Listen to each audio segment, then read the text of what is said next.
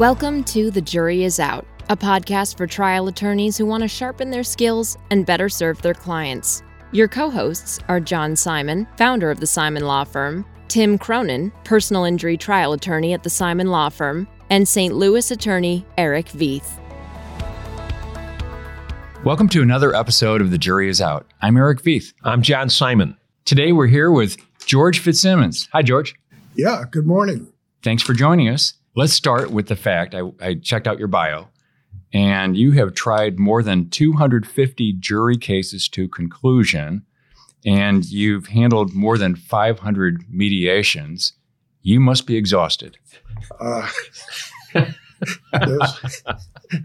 that's true. A little bit tired once in a while, but ready to go the next day.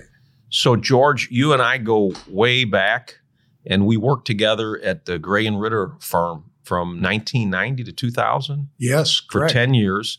George's office was right next to mine, and I was always in his office asking questions and getting great advice. And I tell people that probably 90% of what I learned, I learned when I was at Gray and Ritter, and most of it I learned from you, watching you and constantly asking you questions. You know, it was almost like a theme, the same two or three things all the time. I'd ask you about the value of a case, and you'd say, Well, what is it? Where's the venue at? What's the liability? Just go try the case. You were the one there that really inspired me and pushed me to actually get in the courtroom and try cases. Right. Well, when I started as a lawyer, I was a public defender in the city of St. Louis, and uh, there were only four of us there. And the second week I tried a first degree armed robbery case, it, it was like a light bulb went off. I said, This is what I want to do. And so over the next two and a half years, I tried more than 70 criminal cases to a verdict. As I said, there were only four of us, and the other lawyers weren't that interested in trials. So I would pick my cases. And contrary to what you might think, I did not pick cases that I could win because if you could win the criminal case, the prosecutor would reduce the charges and you'd never get to trial. So I took the cases that were almost impossible to win. For instance, a rape case where the defendant was arrested driving the victim's car with the victim's purse in the car and he gave a videotape confession. Well, I knew the prosecutor wasn't going to make a deal on that one, so I tried it. You know, I probably lost 90% of my cases, but that wasn't the point. The point was to go to trial. And everything I learned there, I took with me as my legal career went on, including at Gray and Ritter. And that is represent the client the best you can. And when you can bring a case to trial, do it. You almost always do better at trial for your client than you do at a settlement. And so I was with my father for 15 years, and I was at a big firm for a while. And then I was the last 12 years at Gray and Ritter, including with John. And those were just wonderful, great, happy years for me. You know, George, a lot of what we talk about is more geared toward the plaintiff side. And that's just because of who we are. It's what we do, it's what I do. We have guests now and then who have done primarily defense stuff you have a unique perspective because your career, and correct me if I'm wrong, wasn't it pretty much half and half civil defense stuff and then plaintiff stuff, right? Right. My first 15 years after leaving the public defender, we represented insurance companies for the most part. Probably 80% of the work was representing the defense. And in those days, the trials were auto accidents and slip and falls. So, got lots of trial work. One year alone, I had more than 30 trials to a conclusion. And I know some of the young people hear that and they say, I don't believe that, but it's true. They were constantly in court. And what I tell the young people too, if you can learn to try a smaller case, you can try the bigger case. Wasn't there a week that you tried, or several weeks where you tried two cases to verdict in one week in two different places? Yeah, I was going to set a record that would never be broken. I had five cases set for trial in five different counties in eastern Missouri on different days. Three of the cases went to trial for verdicts. Uh, one settled and one continued. So I only had three trials that week. Were they jury trials? Yeah, they were all jury trials. I never tried a judge case. So what were they like? Auto cases? They were auto cases or slip and falls. One day, in those days, the judges in the areas outside of St. Louis would try a case in one day. Sometimes you'd be down there, the jury would come in at nine o'clock at night. It was crazy. Nowadays, you're lucky if the panel comes into the courtroom to start voir dire before 11 or noon. That's right. With the judges in those days, well, they still do outside of St. Louis. They ran for office. So they wanted to demonstrate to the jurors that they were hardworking. Those were great old days. I once asked for a five day jury trial outstate, and the judge said, We don't give five day jury trials. We just don't do it. And he explained the same thing that you just said that they get in at 7, 7 a.m., and they'll go as long as they need. Right. Yeah. And then in uh, 1978 or so, I started doing some medical malpractice defense. And I enjoyed that for a period of time. And then I also was with a big firm for five years, which eventually morphed into the firm Polsinelli. So, George, how old were you? Or how many years had you practiced before you started doing plaintiff's work, plaintiff civil cases? I did those right from the beginning. I always had some. So I was in my early 30s. What's the big difference? What is it you liked or didn't like? In other words, comparing plaintiff's work versus the defense stuff. Well, I'd like the plaintiff work better because in the plaintiff work, I would feel like I was helping somebody, felt I could be a lot more creative. I likened it in trying a big plaintiff case to putting on a production where I would sit back and think, okay, how am I going to present this case to these jurors so I can entertain them, influence them, keep their interest as the case went along, and also, of course, produce the end result of a good verdict for my client. You know, George, one of the things that you said over and over again and I continue to say it, and that is keep it simple and keep it short. Yeah. Some of you who uh, go and listen to a speaker, whether it's a priest or rabbi at church, know that your attention span is probably five to seven minutes at best. So many lawyers like to talk, but the reality of it is you can't keep the jurors' attention if you don't get right to the point jurors appreciate you getting to the point, giving them the facts, being organized, and particularly if your opponent is the opposite, because as the trial goes along, if you see the jury getting irritated with one of the lawyers, most likely that lawyer will lose. My office was right next to George's for 10 years, literally right next to me. And so every once in a while, I would come in my office on a Wednesday or a Thursday and there would be a file on my desk with a post it on it saying, Division 12 on Monday. I'd never seen the file or met the client. And it was a case that George was negotiating. For one reason or another, it wouldn't settle or the parties would be close or whatever.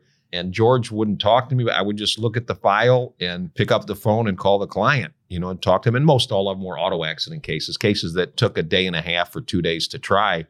But I liked that. It got me in the courtroom, it got me trying cases. I remember those calls to the clients on a Friday saying, "Hey," and introducing myself, saying, "I'm John, and I'm going to be I'm going to be trying your case." But that was good stuff. George, who were your mentors, and what are you most thankful that you learned from those folks? Well, I definitely had mentors, and I would seek them out. The first mentor I had was a judge long gone now by the name of Orville Richardson. He was a big name plaintiff lawyer, and I tried a couple cases in his court, and I really liked him. And I would encourage the young lawyers to do what I did, and that is, I went to him and I said, Judge, I would appreciate it if I could come and talk with you once in a while and get some advice. Judge Richardson said, Sure, George, come on over. I was in a trial. There were probably eight lawyers in the trial, all veteran, very complicated case. And this very unusual issue came up. Nobody knew the answer. Judge Richardson, everybody back to my chamber. So we went back there. And as we walked in, he said, George, would you look up 187 Southwest 2nd? I think it's page 350. And there it was. There was the case that answered the question that these eight veteran lawyers didn't know. And that's the way Judge Richardson was. And he wasn't the first one either. I had other ones I would seek out. Sometimes there were another judge or two who I would talk to and meet and discuss. When I was a public defender, I would look for any opportunity to go watch a trial. And I think even nowadays, young lawyers should do the same. If you get to know some of the clerks, or if you just have a morning kind of free, walk over to the courthouse and walk the hallways and see what's going on. There's nothing better than watching the good lawyers try cases. You can't beat that for experience. Your story reminds me how social our profession is. There's an author or speaker named AJ Jacobs who has a TED video where he thought, I'm really enjoying this cup of coffee that I just bought. I'm going to go thank the people who made my cup of coffee. And so he goes to the store where he bought the cup of coffee and he says, I'm going to find out who made the cup. And then he eventually goes, he travels down to Guatemala. He walks up to farmers, he's shaking their hand, and they're looking at him like, What? So he's going all over the world talking to the truck drivers, the lawyers, the accountants, everybody connected with it. And we kind of have the same thing, right? If we're just looking at ourselves, we're almost nothing, almost a tiny speck of the system. We're a piece, a small piece of a vast, complex system not just the rules, but the people. You know, Eric, one of the things, I keep saying this, but it's true. These are things, little nuggets of wisdom, advice that I've continued to apply and tried to pass on. And most of them are just so practical. They're just practical. One of the things you would say all the time is get to the courthouse early, whether it's a motion or whether it's a trial. Get there, talk to the clerk. If you get there early, you spend some time talking to the bailiff. Maybe the judge might come out. Just get to know people, just get in the lay of the land. That's right. When I was trying cases outside of St. Louis, I would get to the courtroom about eight o'clock for a 9 a.m. trial, and I'd go knock on the judge's door. He'd be sitting in there drinking a cup of coffee, and I'd introduce myself. And his first reaction, he was kind of shocked that a St. Louis lawyer was there early. But then he was, you know, very friendly, said hello, glad you came down here. And we just talk a little bit. And then his friendly attitude generally would follow into the courtroom during the trial. And as you said, John, meeting the clerks, talking to the clerks, I'd introduce the clerks to the jury by name. And if the jurors picked up that the clerk and the judge liked the lawyer, that's a big step in the right direction. So it's good business and it's common sense. It's the right thing to do. When I was in law school, I thought of it being a rather uncreative profession because you were just surrounded by rules.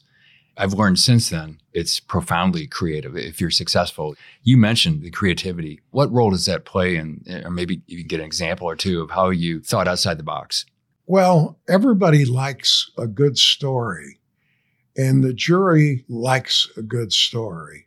One of the cases in particular, I remember that kind of combines an odd case with out of town. I tried a case about 100 miles from St. Louis, down around Meramec Caverns.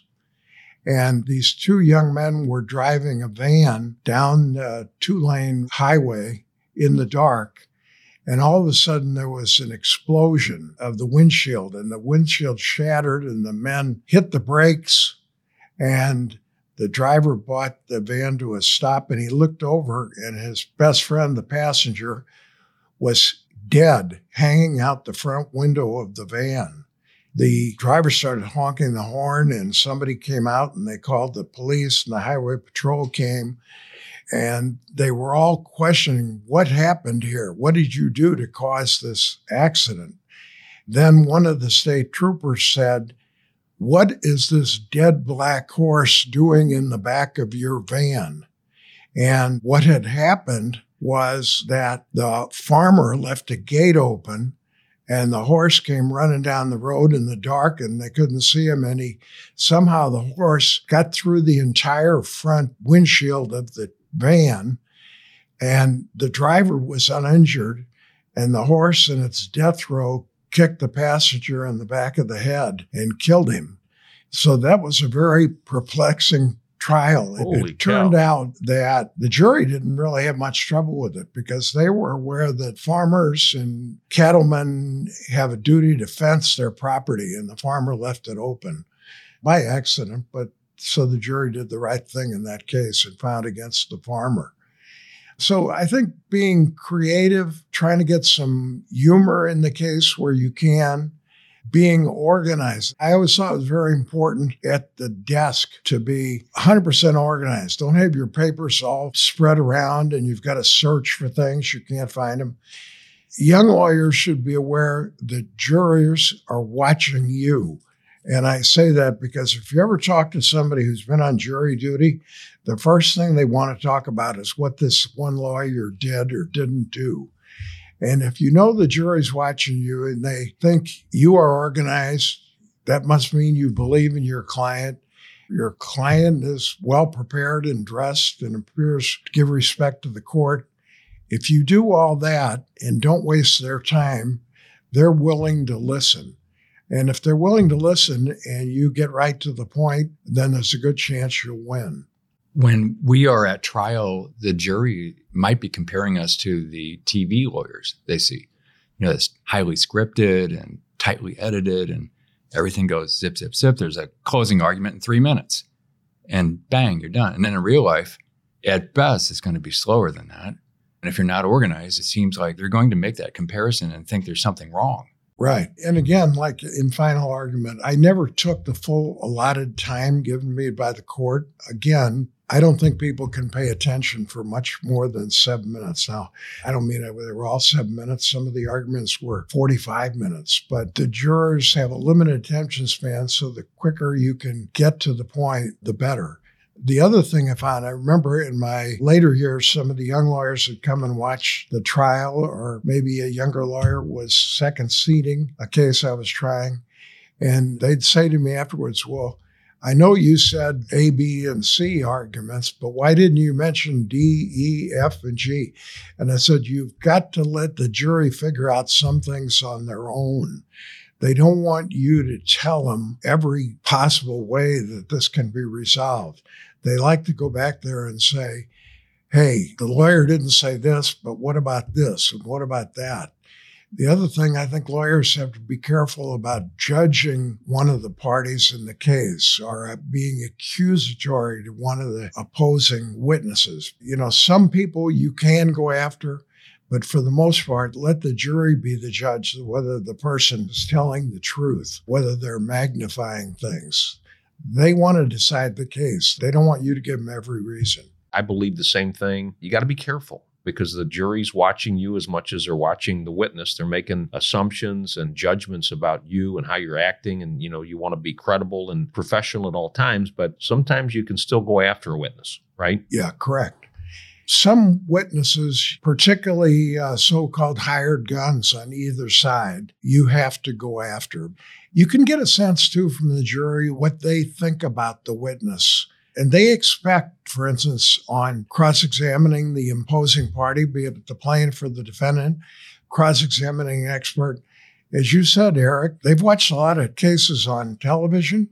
Even in a, in a civil case we try today, when it comes time to cross examine an important witness, you'll see the jury kind of slide a little bit forward in their seats, looking to be entertained to a certain degree. They want to see a little bit of fireworks if you have the ammunition to produce it. I can remember cross examining defense doctors in medical malpractice cases. And I can remember one fellow probably had testified 200 times for the defense. He said it's this way, and no, he said it's that way. But you know, there's a limit in what you can do. But you, what I could do is go after him on the fact of he has testified 200 times for the defense, how much you make per hour, how much you make per day. You've never testified for the plaintiff, and on and on. And you can do it that way. If you can get some contrary medical texts that are recognizable as authoritative in the field, you can go after them that way. But you have to accept the fact it's kind of like trying to shoot an elephant. If you're going to go after him, you better be sure you bag him because if he gets away and makes you look bad and turns it against you, that could be the end of your case. You know, George, that reminds me one time many, many years ago. I guess this had to be 25, 30 years ago. I had a case that was going to trial, and the defense was taking one of their experts. It was a medical malpractice case. They were taking a trial depo. They were going to do the videotape depo. I was in trial when that depo was scheduled, and I asked you to take the deposition. And that was back in the days of videotape. They'd give you the videotapes when you left, and they'd hand it to you and bring it back. And it was a doctor, it was a stroke case where a man in his 30s was going in for a lung procedure, I think. His blood pressure became very elevated during the procedure, and he ended up having a stroke during the surgery and was seriously injured. One of the issues was was the blood pressure high enough to actually cause a stroke? Was he predisposed to the stroke? So on and so forth. And so I get back after my trial, and there's a stack of stuff on my desk, and one of them is this videotape with a post-it.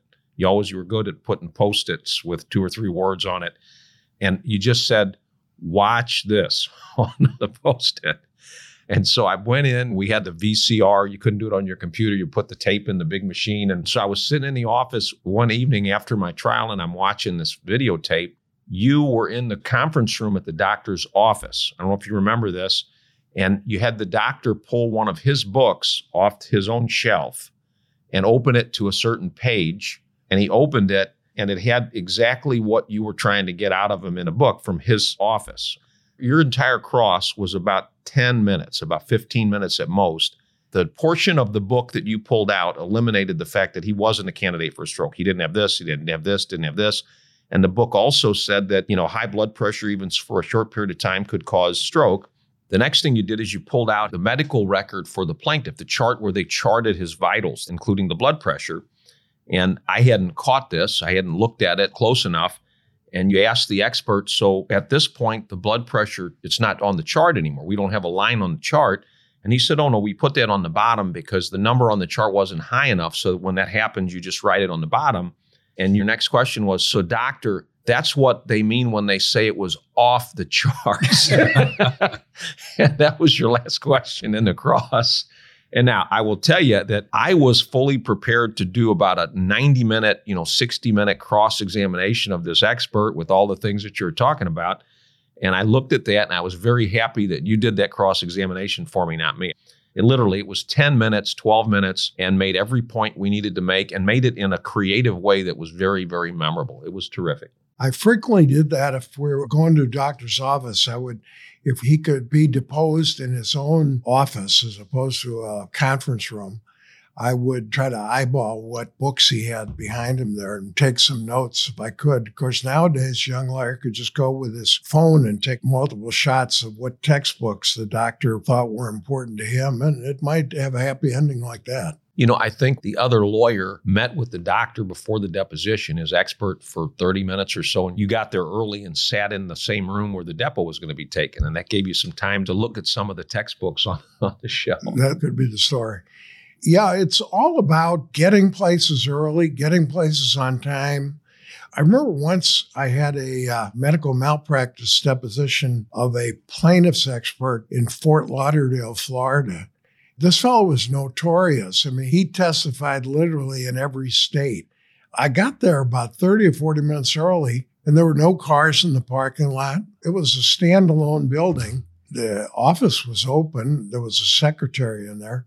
And I went in and I got talking to her. The doctor hadn't instructed her not to answer any questions. So, you know, I asked her questions like, well, there's nobody here. Did he see any patients? She said, no, he doesn't. and I said, Well, who comes here? She said, Just lawyers from all around the country. And I asked a bunch of questions like that. So when I took his deposition, when he arrived later, I was able to say, Doctor, uh, you say you see patients. I just talked to your receptionist, Mary Anderson. Isn't that her name? She told me you have no patients. it's just be thinking all the time. If you're alert and prepared, good things will happen. George, thank you for joining us on this episode, and thank you for agreeing to come back one more time for part two of our discussion with you. Glad to be here. All right, that's been another episode of The Jury is Out. I'm Eric Veith. I'm John Simon. See you next time. The Jury is Out is brought to you by the Simon Law Firm. Share your thoughts with John, Tim, and Eric at comments at thejuryisout.law. Subscribe today because the best lawyers never stop learning.